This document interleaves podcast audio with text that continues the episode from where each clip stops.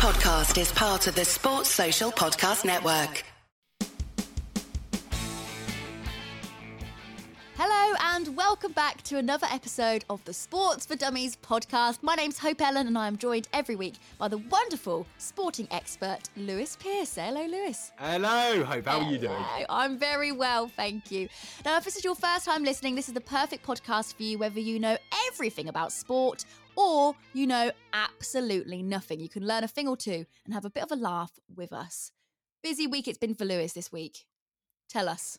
Has indeed, Hope. Very fun week, very, very good week, um, but very busy all the same. I've been interviewing famous people for university projects. I've been walking about Wembley Way, seeing all, all the build up to the action. Oh, what else have I been doing? Getting ready for a mil- another project which is due in at the time of recording tomorrow, so on Friday. Um, so it's all been happening, but it's been very well, been very well. Um, yeah, so the kind of the highlight of my week, Hope, I had to do some Vox Pops. So for those listening that don't know what that, that means, um, I had to go and interview the general public about their thoughts on the Qatar World Cup. So I went down to Wembley Way, which is where I live, uh, for the England versus Ivory Coast game. And while I was down there, I managed to catch TikTok star Luke Bennett. Um, and I also spoke to Sky Sports pundit uh, Sue Smith. So there you go. Hey, fun week for Lewis. Yeah. I mean, I don't, I don't envy you having to do all of these university projects all the time, but your course does sound fun. Oh, absolutely, Hope. And I've got to experience some great things. Like, you know, living on Wembley Way, I would never have ever thought to go down to Wembley to get Vox Pops prior to the game. And actually going to do that for this project was really fun. So that was, yeah, it was really good. How has your week been?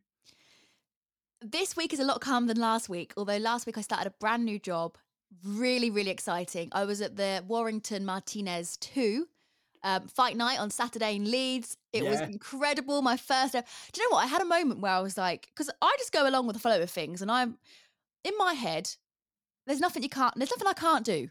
If I want to do something, if I want something, I'll go and get it, mm-hmm. and it will happen. I don't kind of think, oh no, I can't do that. Oh, I don't get scared. Likes to step outside my comfort zone. But I had a moment where I was driving. I was in the Uber going to the to the fight night, and I was thinking, blooming hell, a lot of people wouldn't do this by themselves. They would feel too overwhelmed, especially as a, a, as a young young. I don't know if I can still get away with saying that. As a young woman, to go to a fight night, which is in a stadium, which is um, genuinely ninety nine percent men, and do reporting on a subject that I know a little bit about, but maybe not an expert on, and kind of having to blag it and learn it all. So I had a moment where I was like, "Damn, I'm pretty brave. I'm pretty great, mate." And I also was standing in like um, it was ringside where the media pen goes, and I learned so much, I will say as well, because I went to the weigh in, I had a camera, I had no idea how the camera worked. And everyone else who was in the media team, like doing their own YouTube channels and whatever, getting interviews, everyone was so supportive, even though yet they're your competition. Everyone was so willing to help and um, help me with my camera zoom and my tripod because I couldn't work it all out. Obviously, I've been presenting for five years, Lewis, but I'm not a videographer. Yeah. So that is a completely different world for me. And um, at the weigh-in and stuff, all of the Leeds fans were there. Loads of kids were off school because they oh, wanted wow. to watch. I know loads of little kiddies were like Leeds, Leeds, Leeds. I was like, ah, it was so good. Um, and obviously I spoke to Eddie Hearn as well. Yes. Um, and when I was standing there ringside, I was looking over at Tony Bellew and the reporter. I'm really sorry, I don't know her name. And they're on this stage in for DAZN for the mm. actual mm. presenter. They had an auto cue, and I was thinking, I'm going to be there. That is where I'm going to be. And I took a picture of it because I was like, that is where I'm going to be. Well, hope First thing, we absolutely love the optimism here on Sports for Dummies. And for anyone listening that is a woman that wants to get into the world of sport, Hope has absolutely proven that as a trailblazer, as one of many women who's going to the world of sport, that you can absolutely go and do it. Um, just like story number one, Hope, actually, very interestingly, because we're talking about the world record crowd from last night in the Women's Champions League. Oh, tell me more. I didn't see this.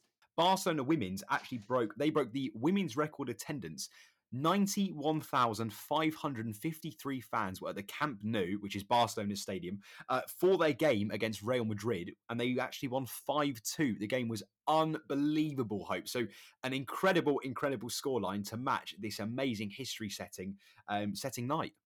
Do you think they've done so well because they knew that support was there?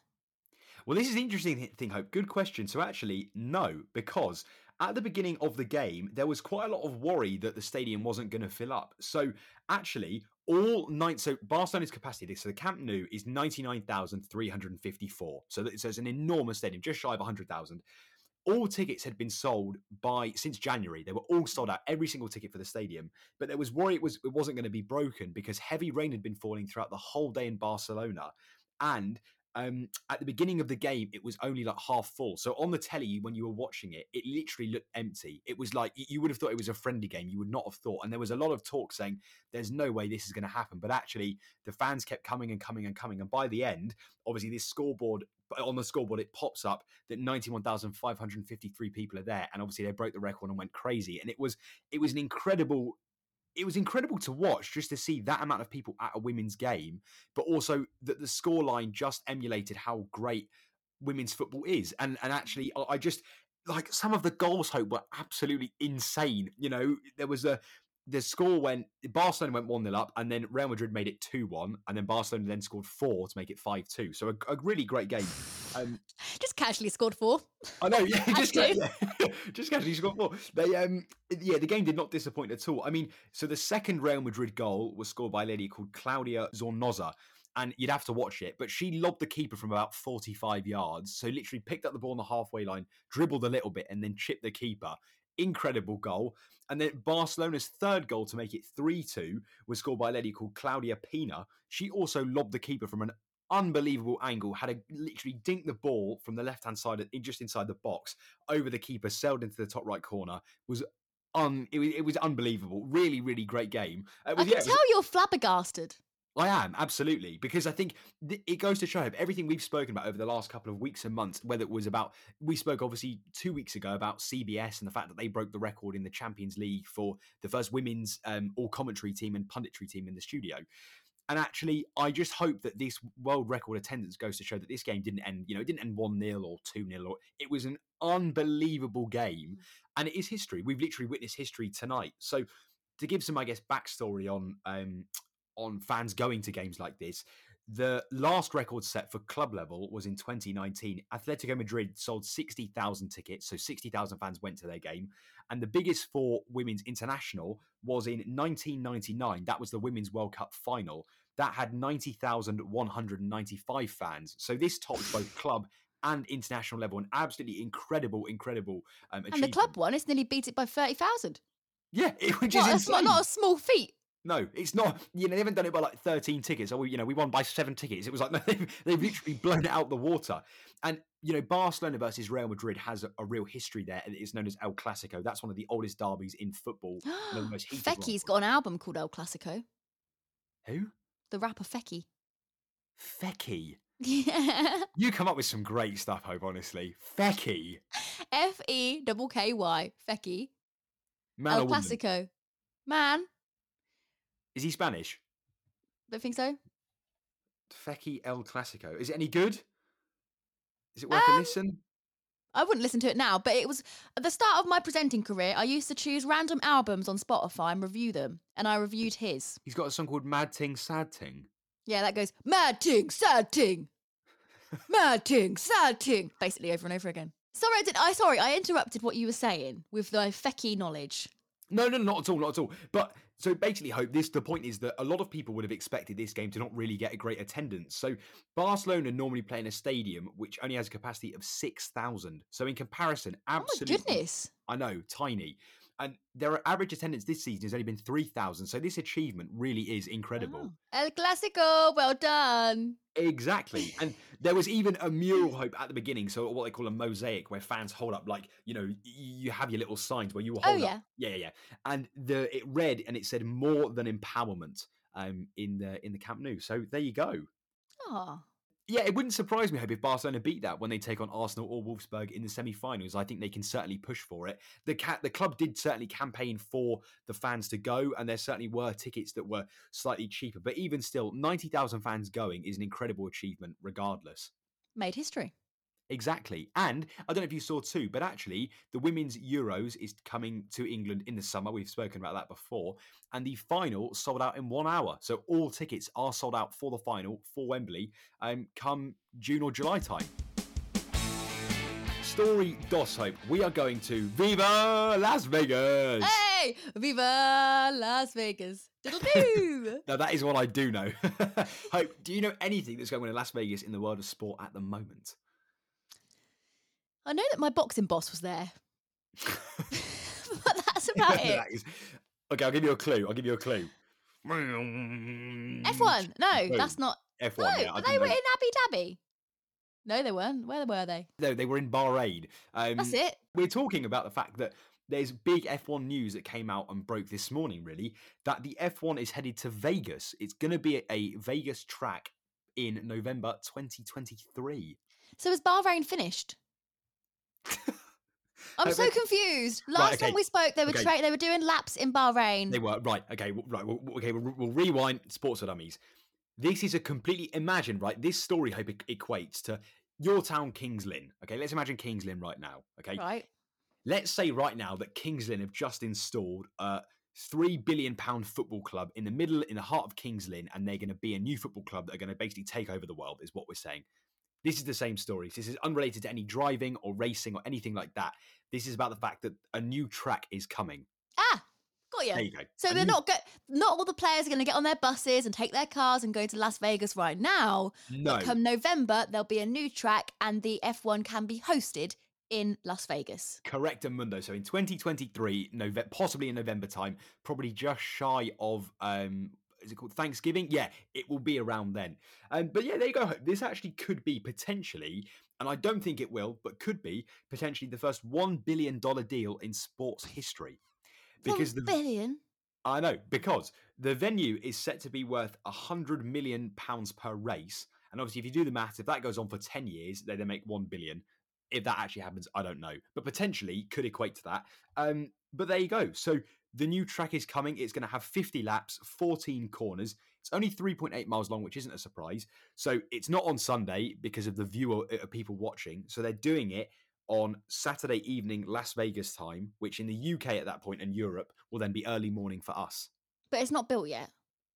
No, but they're in the process of getting it already. So they've already planned their timetable of when they're going to actually do the racing, but they But haven't actually done the tarmac yet.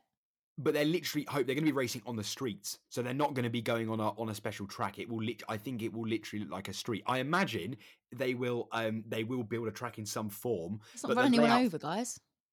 I don't know. It's really complicated. The whole because it's kind of it's at the moment it's all up in the air. No one really knows. Uh, quite little has been published about the actual track, and that's kind of why we were saying we don't know if it will last as many years as we as people expect because the details haven't been published. With like um the World Cup and things, I know that we like countries have to put in a bid for to have it and then they're chosen.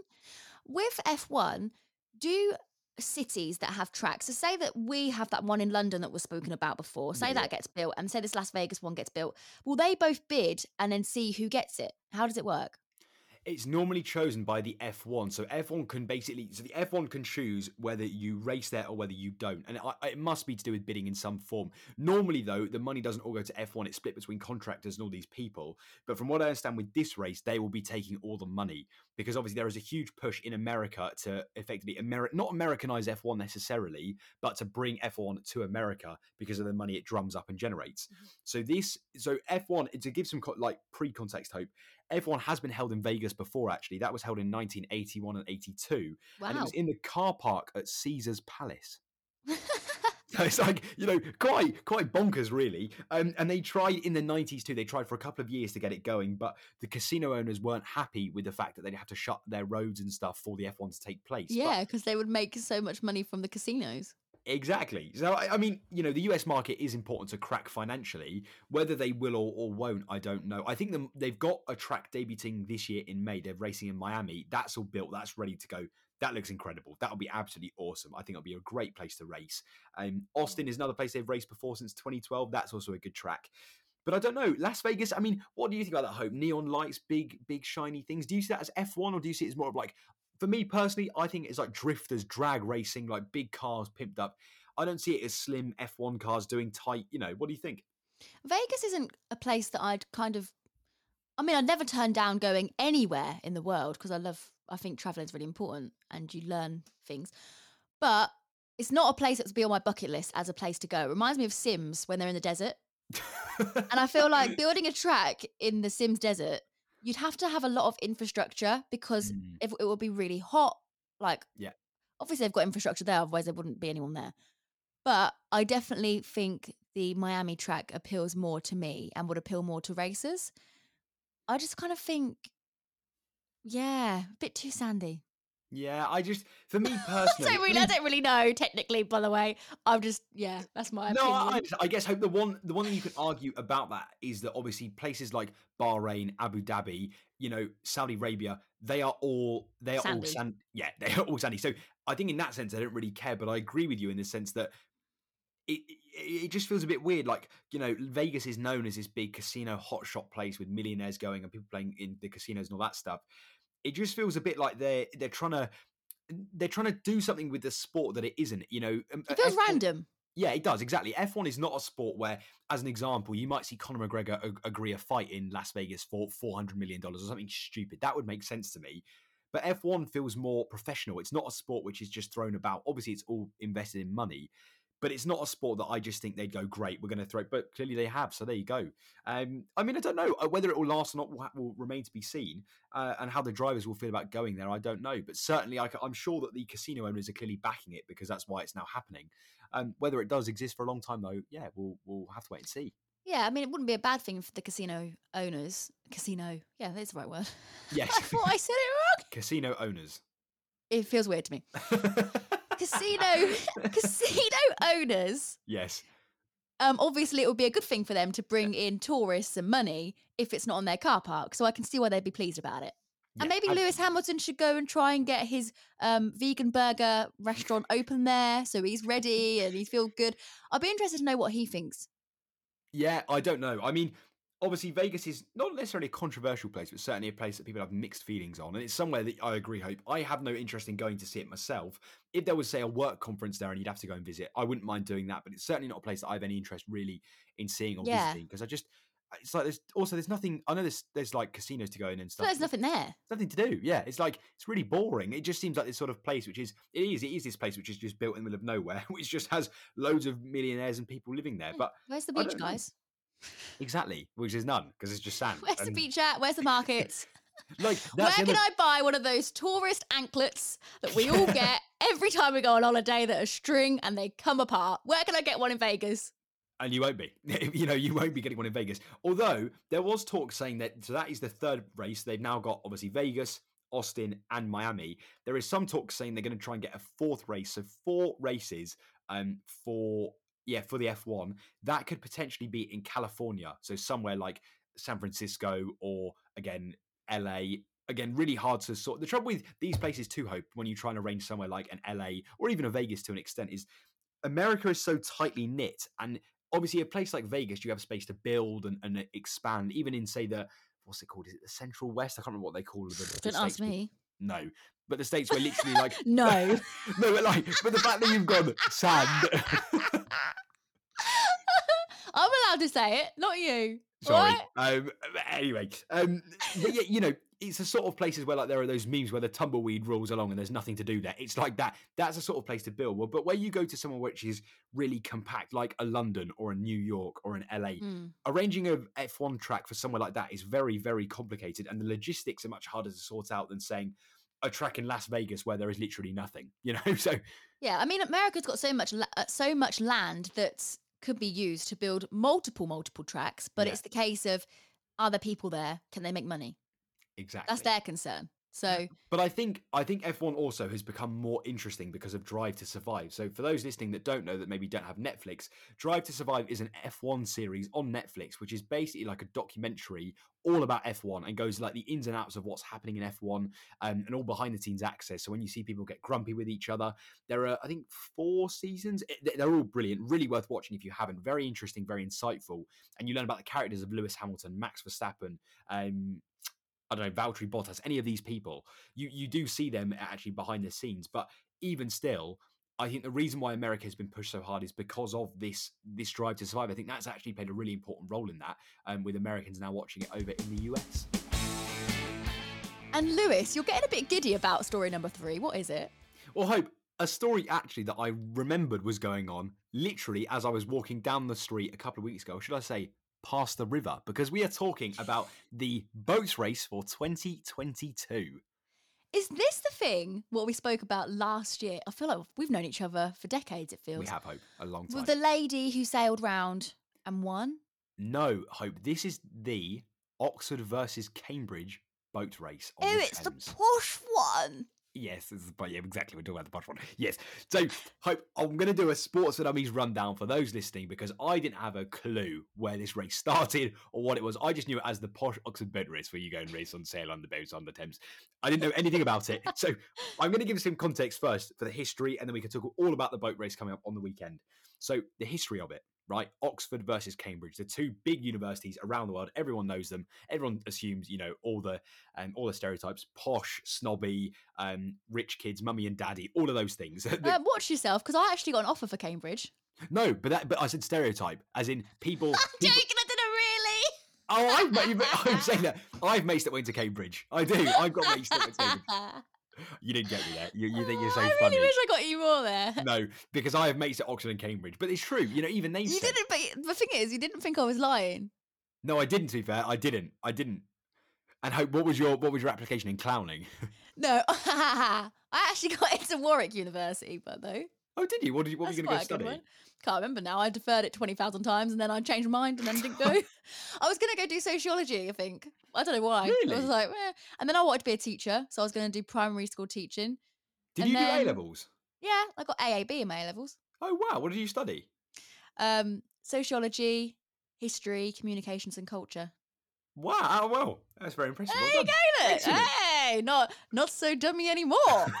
um, no, I had to work really hard, but I got even there. still, no, it Yeah, counts. Anyway, sorry. Yes, Carry no, on. You know what comes with the stereotypes of, of Oxford and Cambridge. Equally, give you an example. I visited Lord's Cricket Ground a couple of weeks ago. That stereotypes posh, eccentric, boring, old, dull. Actually, a really fun place. I had a great time. So all of the things that people are listening to now, are going, "Crikey, this is going to be boring." Actually, is very, very interesting, and I've learned a lot in my time reading Fun this. fact: my mum's family last name Lord, Oh, really? Mhm. Ah. and in my grandma's toilet, she's got a little sign saying House of Lords, ah, so maybe you were maybe right above Wow. where you dump your kids off at the pool. Brilliant. We're talking about the two people that founded founded this boat race. So this was back in the early 1820s. Two friends Wow. from Harrow School. Yeah. So we've got Charles Wardsworth. Or what? Sorry. oh, we've no. got to do it in posh voices. Okay. Two friends from Harrow School. We've got Charles Wordsworth, which is from Oxford, and Charles I'm Charles. and Charles Merivale from Cambridge. You know, they met on vacation in Cambridge. They met on Cambridge. They met on vacation in Cambridgeshire. Um, and Wordsworth was actually. I keep saying his name wrong. It's really hard. That's a hard one to say. Hope you can say it. His name is Wordsworth. Oh, Words- goodness. Wordsworth. Word, Wordsworth. Wordsworth. Wordsworth. It's W R O D S W O R T H. So Wordsworth. Wordsworth. Wordsworth. Right, we've just the whole thing wrong. Anyway, we'll keep going though. Mr. Wordsworth. Try it at home. Let us know how you get on. Yeah, please do. Wordsworth went rowing on in Cambridge, um, and then from there, it, it said that the two friends then set up the, t- the challenge. So not a lot is really known about the history of it in the sense of how it was set up, but that's how what we know It's so a bit far. of bants. There you go, bit of a laugh. I They can do "Go that on." better than you can, Charles. Oh, Yeah. no, you can't, I, Charles. I can challenge you to do it better. And then Charles and Charles took on each other. So there you go. So from then, on the 10th of February 1829, there was a note written stating that the University of Cambridge hereby challenge University of Oxford to row a match at or near London, each in an eight-oared boat during the ensuing Easter vacation. So there you go. Oh man, I cannot imagine. I cannot imagine being surrounded by that. Well, thankfully, hope you don't have to because we're, we're living in 2022 and not 1829. Although, yeah, I haven't got to wear wooden shoes and a big hat. No, exactly. Although the first race was held in June 1829, that was on at Hem- Henley on Thames. I And- was going to say this to you. Go on, Sorry. talk. I've visited Henley Yes. a lot of time. Well, a few times because I used to live near there when I lived in Maidenhead. And there's always people rowing and learning to row, having rowing lessons. I was going to say, is Henley linked here anyway? And I was going to sound really clever. And now you've said it, it doesn't sound as smart coming out my mouth. So No, it does, Hope. just Ab- know I was going to say it. And Henley, beautiful place also. Yeah, very pretty. I haven't ever been, but I've seen photos. Very, very pretty, Henley. But no, Oxford won comfortably. Hope you're exactly right. That is it. And actually, interestingly, that's a fun fact for you, Hope, as well. There, the very first boat that they raced in, which Oxford won in, is actually in the museum in Henley. So there you go. Ah. This is the men's. We'll talk about the women's in just a second. But for the next kind of 25 years, it was kind of on and off. So the races did happen and then didn't. I assume that was because of logistics and arranging things back in 1827 or whatever it was. Um, the second official race was in London in 1836. And from that point on, the races then kind of, yeah, basically took off. And for the women's, it actually was founded in 1927, um, but they also only raced periodically until the 1960s. And the first race was held in Oxford. But very interestingly, the first races weren't actually like the men's, they were actually completely different. So the first few races weren't by a contest of rowing and who got to a line first over, say, half a mile or um, a kilometre, whatever they're rowing. It was judged on style and time. Whatever that means, I don't really know. Um, and actually, oh yeah, I can Yeah. do it. I'm Come rolling. on! Woo! So, who know? Who? I've that I got my style. It would no, but it would have been. Oh yes, come on! Woo! We're rowing, rowing. Let's do go." it. Do it in style, ladies. Do it in style. And then, and even weirder. I hope this is the weirdest thing of all.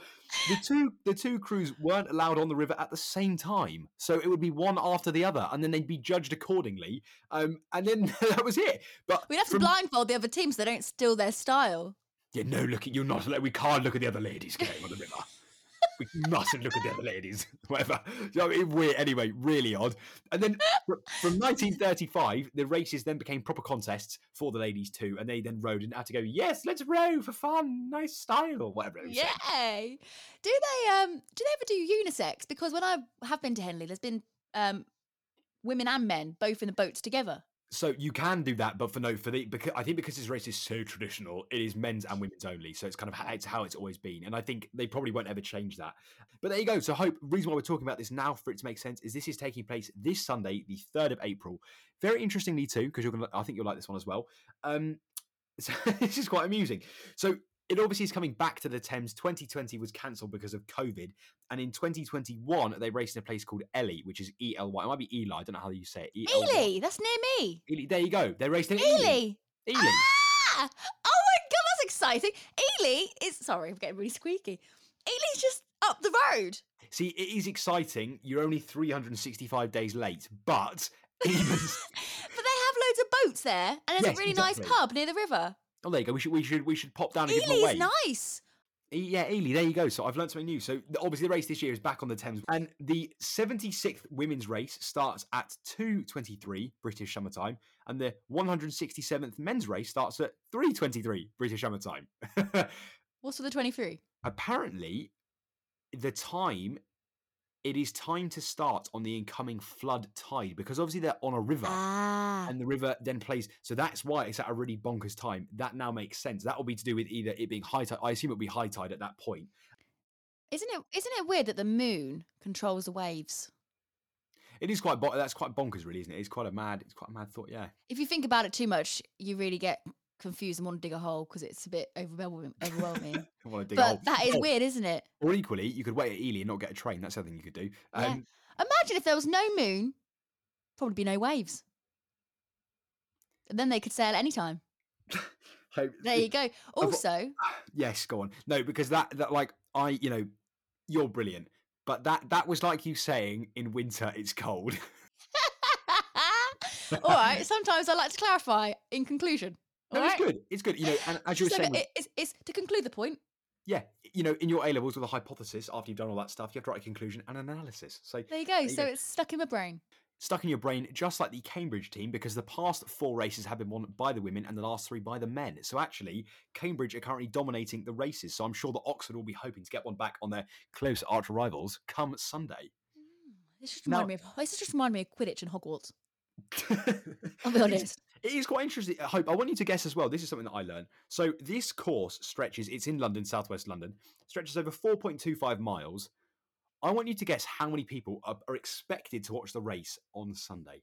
Yeah, I don't want to overshoot, and then it's because you know when you buy something for. You know when you buy like a new jumper and you're like, oh, that was a bargain. Then you say to someone, guess how much it was? And they go, £10. You're like, oh, no, it's 35 I don't want to do that. I'm going to say a thousand. 250,000 people. Wow. to watch. I know. So I really shot low there to not ruin your story. You Just did. FYI. I was going to go 2000. a load of people. It was was quite mental. And actually, you do get to watch some Olympians. So in the men's team, mm. you have rowers featuring from Great Britain, the US, Canada, New Zealand, Australia, and Switzerland. Of, of just a couple of nations to name. Some of which are Olympians. In the in the women's team, we've got eight nationalities represented. Also, some Olympians rowing there. So very. So very they're not actually from Cambridge University. They go to Cambridge, as in they are they are Cambridge. They're. Olympians and they go to Cambridge. Correct. Gosh, imagine that. I know exactly. Very impressive. And there are quite a few. There are quite. That's insane because you've got to work out your brain and your body. I know. It's very, very interesting. I was down in southwest London that way, actually, down towards Hammersmith Fulham Way on Sunday. Hence me saying about when I saw walking down this, well, down the river, I should say. I was on the uh, on the path next to the river. Loads of signs everywhere. Get ready for the Hen- Henley. Um, get ready for the, the boat race. Book your t- book your tickets here. Um, or like your, your table tickets, effectively. You know, book this seat, this seat. Loads of people out and about. I think it'll be absolutely packed down there. So for anyone listening, um, if this does go live before Sunday, which it may or may not, who knows? But if it doesn't, um, you will know the outcome. But there you go. I mean, hope out of the two, Cambridge or Oxford, who do you want to win? I'm going to say Cambridge only because it's closer to me. There you go. Okay, fair enough. I visit there quite often, actually. oh, do you? Okay. Yeah, me, Yeah. mum, and dad went there the other day for a day out. We all got a little bit too tipsy. you? I think. Do you know what? Hope this is my. I I think Cambridge will win because the fact they've won the last couple of races and stuff, they're doing really well. Um, but I'm gonna say because after COVID, obviously fans are back in. I also don't know what the general consensus is in London. I don't know what the the way up is versus for Oxford versus Cambridge. Um, Mm. but I'm gonna say. Oh, tricky. I don't know. It's, it's a difficult one to call. I, I I'm feel gonna like say you you want Cam- you think Cambridge will win, but you want the underdog yeah, to win, want, don't you? yeah, I want Oxford to win because I like an underdog story. So I'm going to go with Oxford to win. Um, but it won't surprise me if they both both the men's and women's get absolutely hammered because I think the, the Cambridge team is outstanding. Although saying that, you never know. You know, the, the tide could play a fact. You know, there, there might be a slight gust of wind in one of the channels. Who knows? We'll have to wait and see. But there you go. That then wraps up this episode of Sports for Dummies, episode six. If you have enjoyed listening, thank you so much. Please do drop us a review on any of our different channels that we post on, um, and let us know either on Instagram or Twitter or any of our social medias what you thought of this episode, things we've missed, things that we could have spoken about. And going forwards, I'm actually in America next week, so we'll have a mini episode out for you guys ready next week. Um, but we'll have a slight week off while I'm out in the US doing some work with my university. I'm out on a uh, on a effectively a university trip to a New York summit with my yeah with UCFB. So there you go. There you go. It's all about him, isn't it? I'm also in America. You forgot to mention. Oh, I was waiting for you to cue that in. Yeah, yeah. I'm going to America too. Same time as oh, Lewis. Oh, really? Weird. Oh, Random. there you go. So me and? Hope are Yeah. a meetup. You never know. Keep your eyes peeled. Always keep your eyes on the prize for some potential TikTok content, and then we because we will post them or on Instagram because we'll try and meet up somehow or another when we're both out in New York. Yeah, one way or another, we've got to. You do absolutely. Just for the pick. I mean, I'll just see you for two seconds. Pick. Yeah, Done it. Different country. Exactly.